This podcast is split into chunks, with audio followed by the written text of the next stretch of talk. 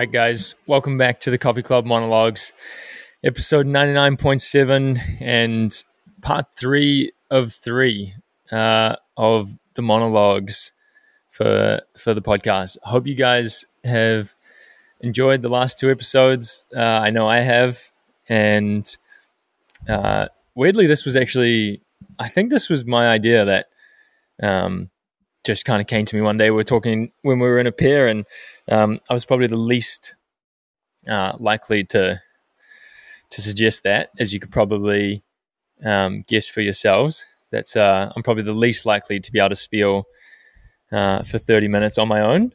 Uh, but here we are, so uh, we'll just get stuck into it. Um, 99.7 coming from my house in in New Zealand still. And to get us started, actually, just quickly, we, or I guess I, seeing as it's been three weeks, have a bean shout out uh, from some coffee club fans in Eugene, and they gave me these at pre, and they've come all the way to New Zealand because I came straight here, and these are from Thomas, Madeline, and Claire in Seattle. Age demographic 25 to 29. Thanks for that. Uh, Herkimer Coffee espresso blend. So thank you guys for for bringing those out.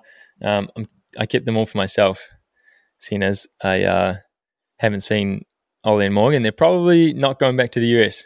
Um, so I got I got lucky on that one. So thanks for those.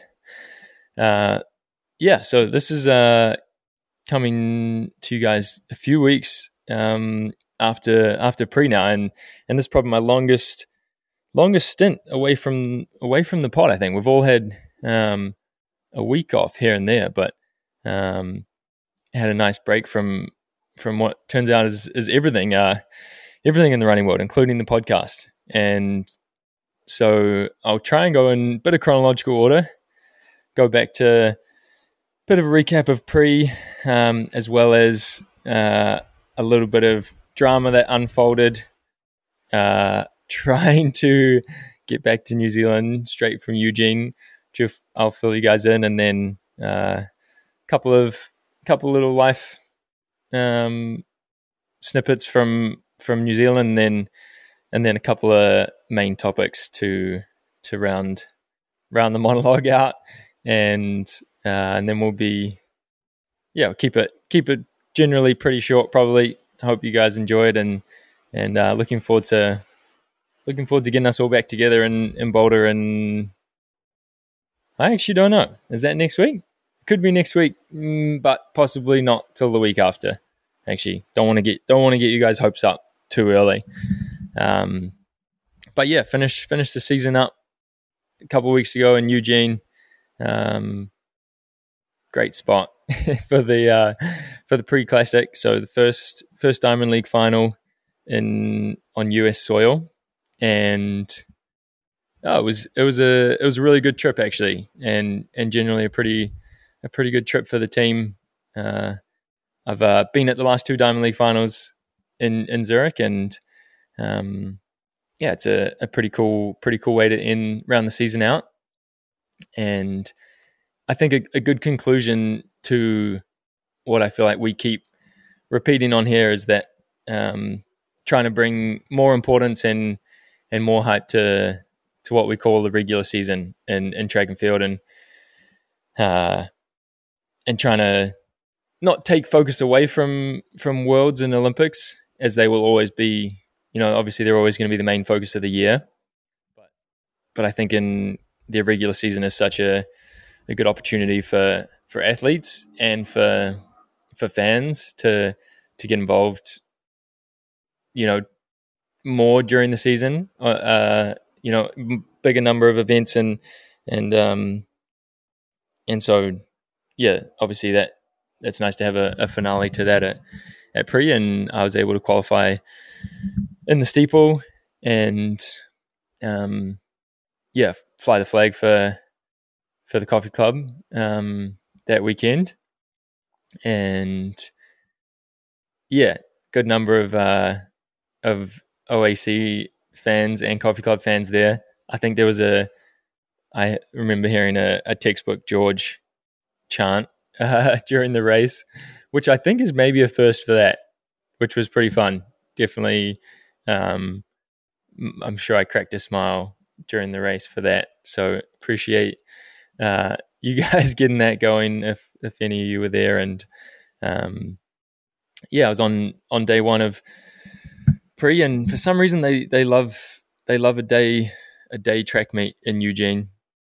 You know, even Worlds was was super early in the day for I'm I'm guessing TV TV reasons, making it not so late on the East Coast and possibly in Europe. But I still think it was probably pretty bad timing in Europe. But for whatever reason, we're we're out in in full sun and mid to mid to high 80s, I think, um, out there, which which is is tough for distance running for some of us.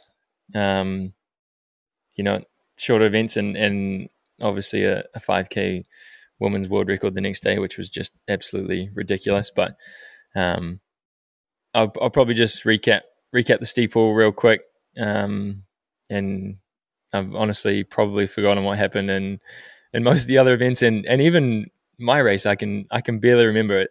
I went from you know ending the season to to getting away from away from the sport for for a couple weeks and and uh, and barely thought about it, which was, was kind of a nice feeling, just getting away from it all and um and and having a having a nice mental break as well as physical.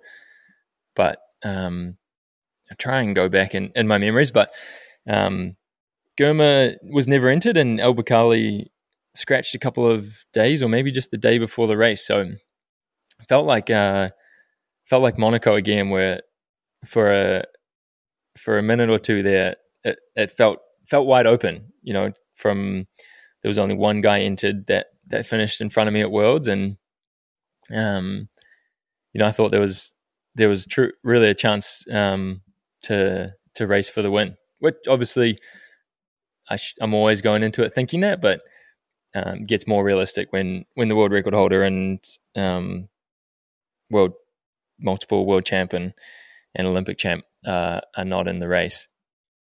And yeah, so so went into it pretty confident that I could um, have a have a pretty good one. Things things went pretty smoothly the week after Fifth Ave. Um, yeah, came came off that that mile pretty well and and was was ready to rip one last steeple for the season of um of the year and got into it. We're in we're in a might be the I wonder if anyone's ever steepled in a cat before. That might be a first, but it was bloody sunny and bright, and I didn't want to have to like squint running up to a barrier, so I went uh, I went hat for the second time in a week after wearing one in the rain at Fifth Ave. So um, that was pretty funny. But yeah, just got out there and and went normal mid to mid to back of the pack, and um, I think they were trying to pace eight minutes, which obviously no one in the field had run, which so that sounded a bit ambitious. Um, but yeah, just couldn't couldn't quite tack onto the the front few guys, and um, as it goes, got a got a bit far back, um, kind of mid race, but but knew there was always a chance um, to pick people up towards the end, and yeah, so that guy from the Monaco Diamond League who who took off and, and won that pretty convincingly, made a what looked like a pretty similar move here, Simon Koech from from Kenya, and um, he was I think I passed him in the the last straight at uh, at Worlds. I think he was seventh at World Champs, but he ran away with it pretty convincingly, and um, I was able to have a a, a pretty good last lap as as I as I try and do to uh, pick up third in, in the Diamond League final and run 814 814 again or maybe for the first time but similar to what I ran at Worlds and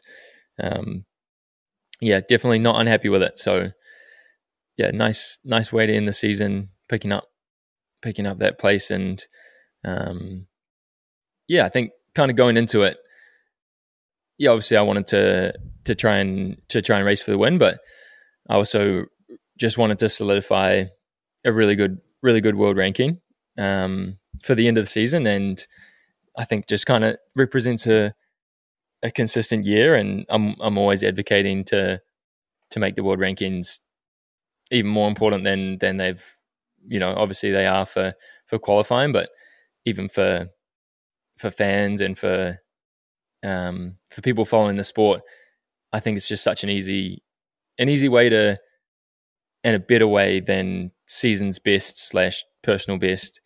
Um, you know, the general fan can struggle to to know what what a time actually means for a season best or a person best. Like, is that good?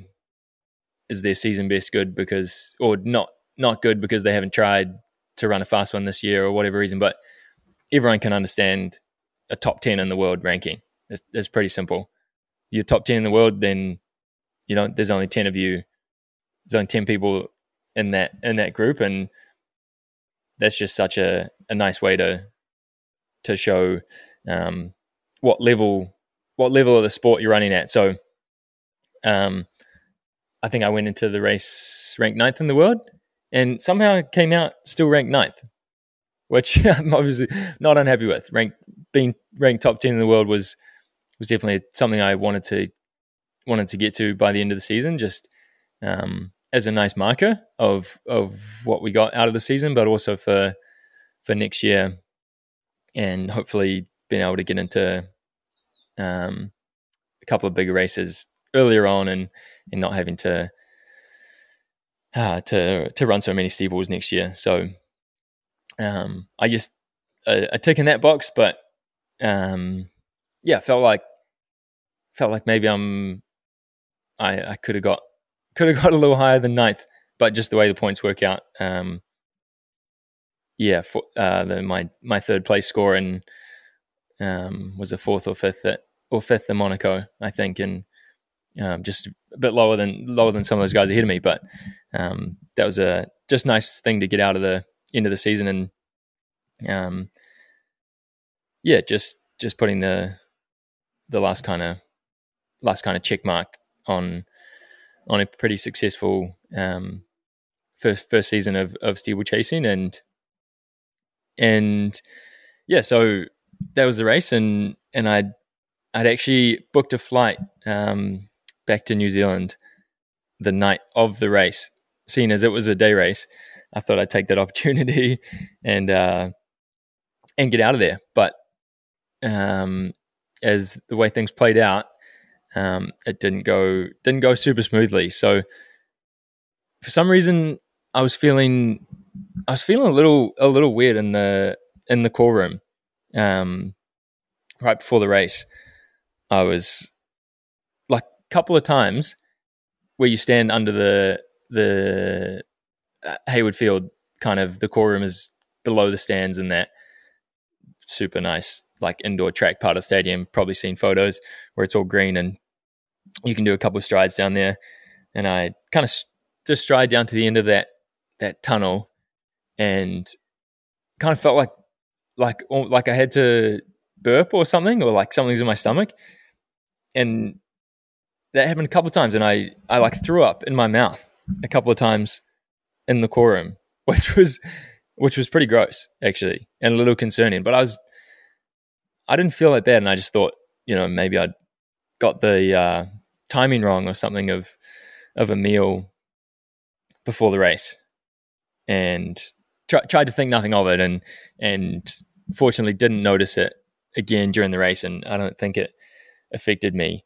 Um, but but it was not ideal going and going onto the start line after that. Um, but but it was all good during the race and didn't notice it, and then kind of a few minutes after the race, back in back in the warm up area and trying to have a drink of water, just feeling like really, I don't know, just a bit drained and um, not like I'd run, like I'd got super, super dehydrated is maybe what I thought. It's like, all right, yeah, it was quite hot, tough race of the season, but but I really didn't actually, I didn't feel that hot during the race, and I I didn't think that would have been an issue, and um, but George Mills, who had an incredible race in the mile, he came out a few minutes later after their their mile race, and and everyone was looking a bit rough, having having just ran, um, you know, all out race and and really hot and sunny conditions, and so I tried to think nothing of it and tried to get some fluids in, but everyone was like, "Dude, you're so pale. Like, what what's wrong with you? Why do you why do you look so bad?" Um, and yeah, I had no appetite and couldn't wasn't even really drinking that much and and just feeling real shit for some reason. So everyone left, and I was meeting up with Jenna, my girlfriend, who'd, who'd come over to the race and jumped in the ice tub uh, on the way out of the stadium, which actually was game changer because I, I, was like my skin was super hot and I was uh, feeling like like I was overheating or something, and and that helped a bunch for for a few minutes. Um, and so we had a, a, couple of hours to get to the airport. Went back to the hotel, um, got packed up, and I just started feeling worse and worse. And I think it was at this point I was starting to think that it couldn't just be from the race anymore. I was like, this this has gone on for probably three or four hours now, and since the race, I was like, I didn't I didn't run that hard. I wasn't that hot, and just before we were leaving the room, I was like putting on hoodie, getting the last things, and I was like, man, I do not, I'm not feeling good. like I need to, I need to take some layers off. So stripped off my hoodie, took on my t-shirt, and just threw up everything I'd taken in since the race. Made it in the toilet, fortunately, um, and just puked my guts up for a few minutes until just dry heaving and well, I was like, shit, that's that's uncomfortable. Didn't didn't enjoy that much. Um, but whatever, move on, get to the airport, and feeling pretty rough in the airport. Basically, lying down, like got to Eugene Airport quite early. It's small. There's no one there. Lying down on the seats, feeling like I've basically had no water essentially, seeing as I puked everything up. No food since the race. Been six, seven hours. I'm super drained, feel super weak, and and just being basically useless um, before getting on the flight. And you know, stumble onto the flight, get to San Francisco for a for a couple of hour layover, um, trying to drink some water and like ate some pretzels in in Eugene, just trying to get something in. Go to the lounge in San Fran and just I'm like hunched over and thinking this is gonna be the worst ten or eleven hour flight ever, but maybe just try and get on and, and sleep it off and hope hope I feel better. Um, hope I feel better better in New Zealand, and but you know half an hour before the flight, starting to leave the lounge to to head to head to the gate, and I got to I got to get to the bathroom again and throw up everything I've had since the hotel in Eugene again just dry heaving everything out. Basically, a whole bottle of water and some pretzels. It was real gross. Barely made it to the to the toilet in the airport lounge, so that was that was real rough. Um, and so make it out of there. Where this is going, get to the gate to fly to New Zealand, and my passport is not in my bag. and was nowhere to be found. And so didn't get on flight to New Zealand, stuck in San Fran uh, for 48 hours, which was not the way I wanted the uh, the season to go, or not the end of the season. I was trying to get out of Eugene real quick, straight to the airport, um, and maybe that's what I get for um, for for trying to get out of there early and, and leave all my mates um, in in Eugene.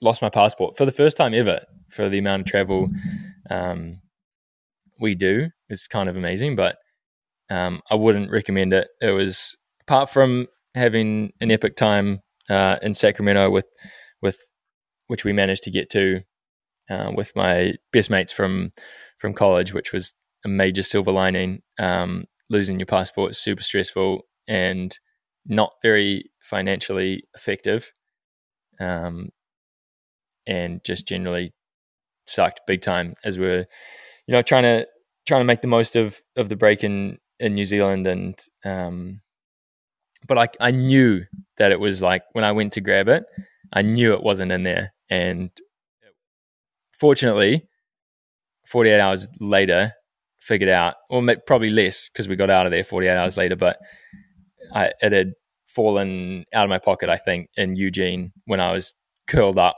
on the seats trying to trying to not throw throw my guts up um, in the airport, and and luckily it got handed in uh, at the airport, and got to give a couple of shout outs here to legends for for getting my passport to San Francisco.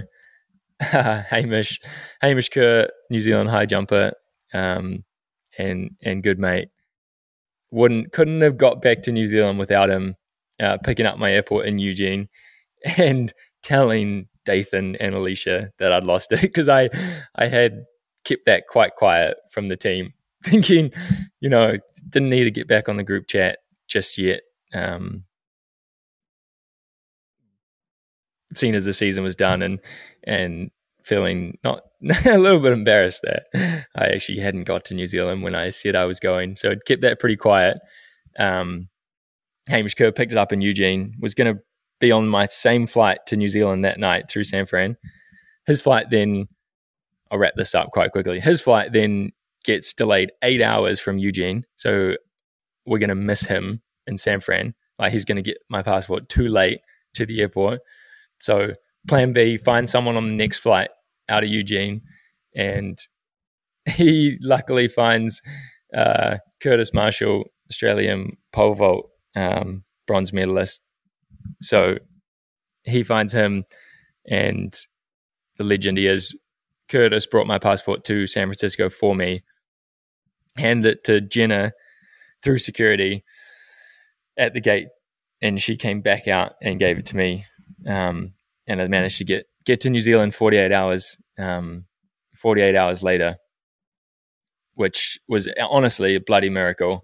I can't even begin to think about what I would have had to done. What what I would have had to do without uh, a passport. Mostly in the fact that I would have had to get either an urgent one or an emergency passport if it never showed up, and my US visa is in there, and the US being what it is, um, uh, not very kind about replacing that, and it would have essentially had to apply for a new visa, interview process, pay the fee again, go to Auckland, go to an embassy. Man, I don't even, I didn't want to know how much time that would have taken, what that would have cost. Um, yeah, definitely a lesson in in how to keep your passport on you, um, especially when you feel like shit and you're not you're not thinking straight. so, yeah, that'll be the last time I um, touch wood. Shit, touch wood. Last time I try and just keep my passport in my pocket in that kind of situation. Should have given it to Jen to look after, look after. Um, but that was my uh, Eugene summary, which started out pretty well, good race, and then just a shocking couple of days, or at least in terms of not knowing if I was even going to make it to New Zealand for the break, um, or or even you know it, oh, it could have been could have been so much worse than it was, and ended up getting really lucky and and only lost 48 hours of of the trip and got to New Zealand, got to the South Island for still five or six days um, with with Jenna and had had a nice couple of days down there and just totally switched off from from the running world and and running it all and um, yeah, beautiful beautiful part of the world down there.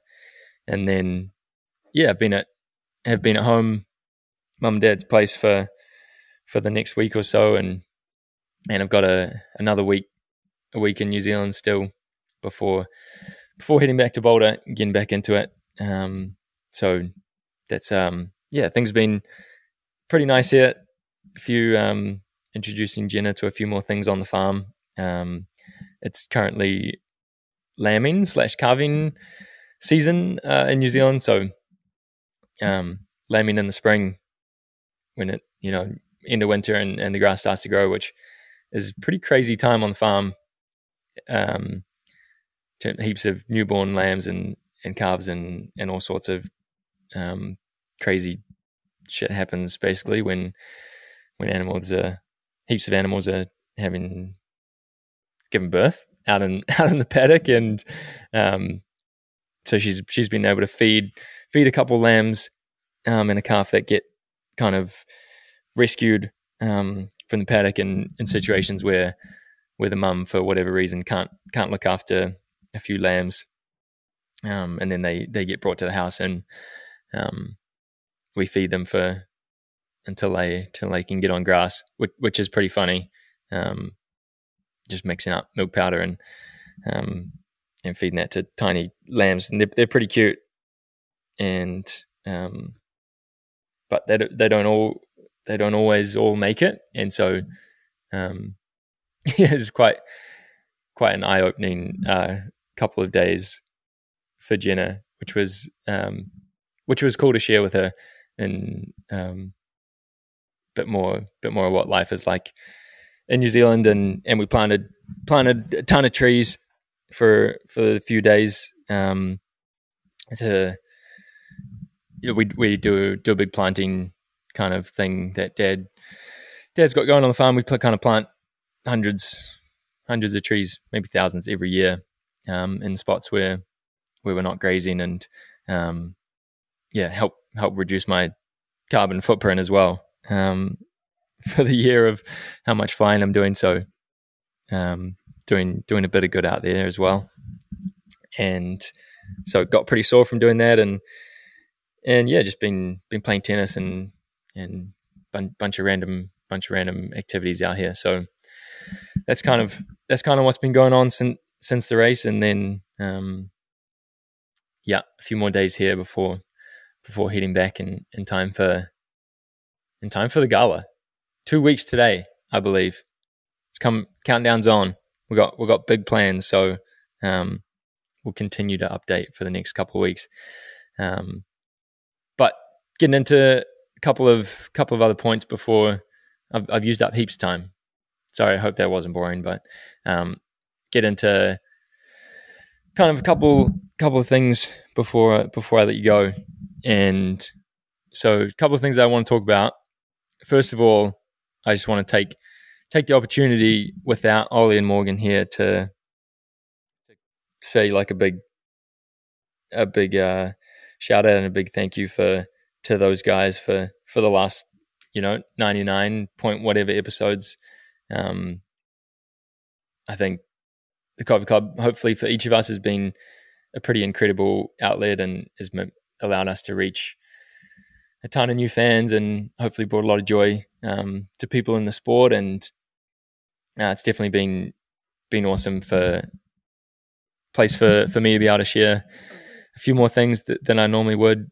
Um, as I'm, you know, not super good at that already on on socials and and other things. So, um, just a big big thank you to to those guys for making it possible for all of us to do that. And you know, we keep showing up week after week, and hopefully continue to do so. And um, you know, each of them have now I've spent a few years with with both of them on on the team and living with them for a, a big portion of that. And and those guys are you know pretty incredible friends and, and teammates. And um, if you haven't already somehow, if you've ended up here without already listening to to Olli's uh, episode from last week, I highly suggest that you do so.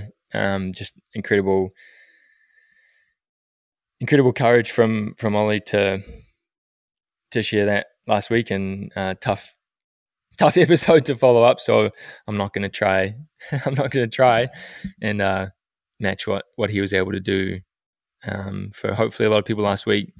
Um, but I, I will say, um, yeah, sharing sharing is one thing if you if you are going through um, some some mental struggles like Olli was, but but equally if you're on you know the other side of that, um, which I feel like I was last year. Been been really close with Olli and and living with him and being on the team with him.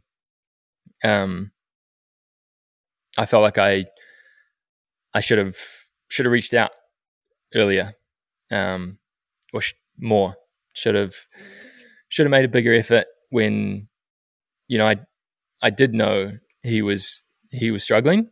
Um, you know, those of us close to him, we all did, and I think it's equally, you know, it's hard, obviously, to share that stuff, but it's so that makes it important for for us to to go to them and and reach out. So I implore you to do so if you you know someone um, is struggling. That's all. I'll, that's all I'll say on it. And yeah, just really proud of him for for sharing that. Sorry. Um. Yeah. So. Yeah, those guys are uh, pretty special couple of guys, and um, you know, living with Morgan early on taught me so much about um, you know, probably a bit more discipline in the sport and, and how much maturity he he takes with him, um, you know, through everything he does, and how he's probably the has the the most impressive, maybe maybe up there with Mario routine routine on the team, and um, has a lot of maturity and discipline to stick with that, and and I I adopted um, a lot of that early early days living with Morgan and and you know in, in terms of sleeping and and fueling and um, just having a a better a better routine um, when you're living this kind of lifestyle. And you know I have have Morgan to thank for a, a huge amount of that. And and for Olli I think um, especially early on he was you know he was the training partner who was at the highest level um, that I'd had the you know the the pleasure to train with. And and just taught me a huge amount about um about belief and and and the grit he shows in training and just believing that you that you belong um on the highest level in the sport. And I think Olli showed that immensely early days on the team. Kind of he's he set the bar for the OAC in in those um in that first year, two years, um, you know, he was competing at the highest level and and showing that he belonged. And he he he believed that he did. And, and he showed that you know if you you act like it, you train like it, um, and you race as if you are one of those guys at the top of the sport, then um, then you can then you can make it. And now and now we have you know half a dozen, um, if not you know more more on the team, more people at that that level. Um, and I think Olli Olli kind of set that up um, for all of us early on. So yeah, kudos to kudos to him. So yeah, just wanted to share that while those while those guys aren't uh, aren't on the pod. So um, yeah, and then other than that, um, in terms of in terms of getting to to that level um, of the sport and and and kind of making that making that jump from you know the college level or the the elite level, but um, not at I don't know whatever whatever it is at, at the top kind of world class level. Um, I I thought I would share some of the things um, that I that I do now that are, you know, different from from what I used to do in college. And I'm not um, advising or condemning either either what I was doing then or what I was doing now. Um, but just thought I'd I'd let you guys know a couple of the the things that have changed from from kind of when I was in college in the college level to um to the level I, I'm running at now, and um, so many things obviously have not changed. It, it's you know it's running, it's it's still training, it's it's still a lot of the same things, but um, I think top top three things probably that I do differently um, than than in college. Um, going back to to what I learned from Morgan, definitely um, is, sleeping is is one of those those big ones that they coaches and you know people always tell you um, how important that is, but I always struggle with it in in college with you know classes and and homework and um, I was always the the kind of person to stay up, you know, leave homework till after after dinner and and just do it until it was done. And um, whatever whatever that whatever time that meant I was going to sleep. And then you know if there's an 8 a.m. class you know you got to be up and run and running before that. So um, just looking back I I can tell that my sleep quality was um, was pretty average when I was when I was running in, uh, at NAU, and I remember learning that the biggest way was when I was on my engineering capstone. I was on uh, the Steel Bridge uh, Steel Bridge competition team. It's like a national kind of competition thing. You build a model steel bridge not worth explaining on here, but any engineers will uh, will possibly know what I'm talking about. But um, we're building that actually during during the indoor season that I that I won nationals somehow. So maybe that's not a good representation. But I remember after just after indoor nationals, kind of through March April, we had to get it done by April, and we were spending big nights out at um, our workshop building this thing, and I was getting you know maybe five or six hours sleep, and then a few actual, essentially all nighters towards the end, um, in the gap between indoor and outdoor season, and trying to train, getting ready for kind of first meet of the season at Bryan Clay, and I remember how hard running got with when with bad sleep. I'm like getting to the track and I I like just wanted to lie down on the side of the track, and I couldn't I couldn't complete a single workout for a couple of weeks there, and just realizing how big of an effect um, that that has was was crazy in learning in that in that fashion. So um, that's one of the biggest things I do now is is going to sleep way earlier and making a big point to to just make that your most important recovery tool. Um, that that changed a lot um, when and when I got to when I got to Boulder and um, and I think that's also like a misconception that you know pros are getting up you know, professional lifestyle is is getting up super early and um, and getting shit done then but it's actually more about you know we take morning, mornings pretty easy so we can make the most of um, sleeping hours and and then the other thing um, that I think is having a big surge at the moment is is fueling and and eating, and that's definitely something that even just this season has changed so much for me. I think that's the biggest difference this season from any other is um, is fueling on runs and during workouts, and um, big part of that is uh is the Maurten products, but any any products will do it. Um, just taking in taking in carbs during workouts and long runs and kind of whenever you can.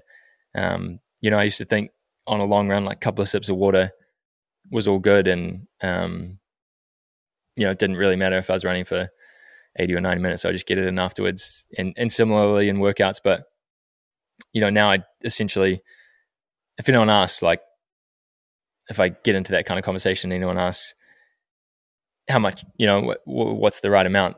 Um, then I would, you know, I would just say as much as you can get before you, yeah, just as much as you can without your stomach not handling it. so whatever that is, um, and that's been that's been so huge just this season, especially. Like it's all about recovering for the next day and and the next workout. Um, not even not even just the run you're in. Like makes such a big difference for the double that afternoon for the next day, um, just for the the week and the month of training. And you know, it's not any just given one any any one day. um, I would implore people to to explore that um, in in a in a big way if you if you haven't already, and and that goes outside of outside of training as well. Um, I just try and eat way more than I used to, and I think that's um, just such a such an important piece of training at, at this level, and you know, often that means um, you know, if, if in a big training block, um, yeah, I learned, learned the strategy from Joe Klecker. You know, a second a second dinner, if that's a, a fast food burger, then um, then that's all good. That's what you got to do if you if you need the extra calories, the extra carbs, whatever it is. Um, it's so hard to eat eat too much. So um, those are just two big things that have have allowed me to, to just train more and um, and recovered so much better in, in the recent um, kind of year or year or two. Um, and yeah, and, and probably the last thing is a little bit more running running specific and um, you know something I've kind of tried to be a student of the sport in in the last few years and and make the most of um, learning about um, how the body moves running as kind of I was always the person um, essentially training the least at NAU and I um, equally now I still probably um, run the least amount on the team total um, just total running volume probably. Um, I'm I'm actually getting getting pretty close probably especially with the use of the boost but um, you know being a student of the sport in terms of learning how to um, make up the the training deficit to to other people, and I think outside of that, um, just be be a more solid runner is was um, kind of learning a, a, bit about my own uh, running efficiency, and and this ties in with we got a question um, about cadence and and what that means um, or how important we think that is, but but I've made a big effort to um, to to continue to adapt my my running and form and and try and get more efficient so that you know you can you can either train at the highest level and and still make the most of that fitness by being the most efficient or um, if you have to train at a slightly lower level then being the most efficient runner on the team um, that I am, but trying to and continuing to to make an effort to to improve that, then you can make those gains without having to run as much. And and what I mean by that is making the most of essentially um, like tendon and stiffness in your in your running efficiency, where you can you know get get stored energy back from that instead of um, having to to output it. And I, and I used to to get a little technical and a bit of my running history. I had like obviously major lower leg um, issues and injuries um, in college and, and before that. And I used to run super high up on my toes, um, super high up on the outside, and just put a massive, essentially eccentric landing load through my post tibs and Achilles and shins, having to control that um, that on the way down, um, on every on every stride. And I mean, I couldn't train much, and I would get injured all the time, and so I continue to, and I've made just huge efforts to to not um, to not be landing so high up on on my toes, and that's just something that's worked for me, and um, just being you know the flatter your foot lands, the faster you can get it back up off off the ground, and um, you don't have to catch yourself on on those tendons um, so much and, and control that that landing, which um, that combined with you know some some strengthening further up has meant I basically never have uh, sore calves or, or essentially any lower leg injuries any anymore, which is which is pretty crazy. I'll touch wood again. Um, but if anyone wants to hear more about that in, in a further episode or something, just um, DM me and, and I can explain it better. But those are probably the three things um, I would say have made you know a big difference to to getting me to the level where I'm at. And essentially, those three things don't actually do anything other than allow me to train more and at a higher level. Um, which, at the end of the day, consistently training at a high level is is what gets you um, what gets you improvements um, in in the end anyway. So um, that's just a a few snippets on on kind of the the belief system at the moment and, and what's working and um, and then I let Ritz Ritz deal with the rest of the re- the rest of the training and um, and that's what we're going back for in in a couple of weeks. Um, I think I'm running every day this week, and maybe except one. So kind of seven, six to seven miles a day mostly um, for the next week, and I haven't looked any further than that. But maybe back into some workouts by by the end of October, and um, yeah, it's a it's a fun time of year to to be heading back for, and um, yeah, that that's uh that's George's monologue. Thanks for listening. I hope you and hope you enjoyed the last uh, three episodes. Something a bit different, um, and we'll all be we'll be back together as uh, as soon as we can. Cheers.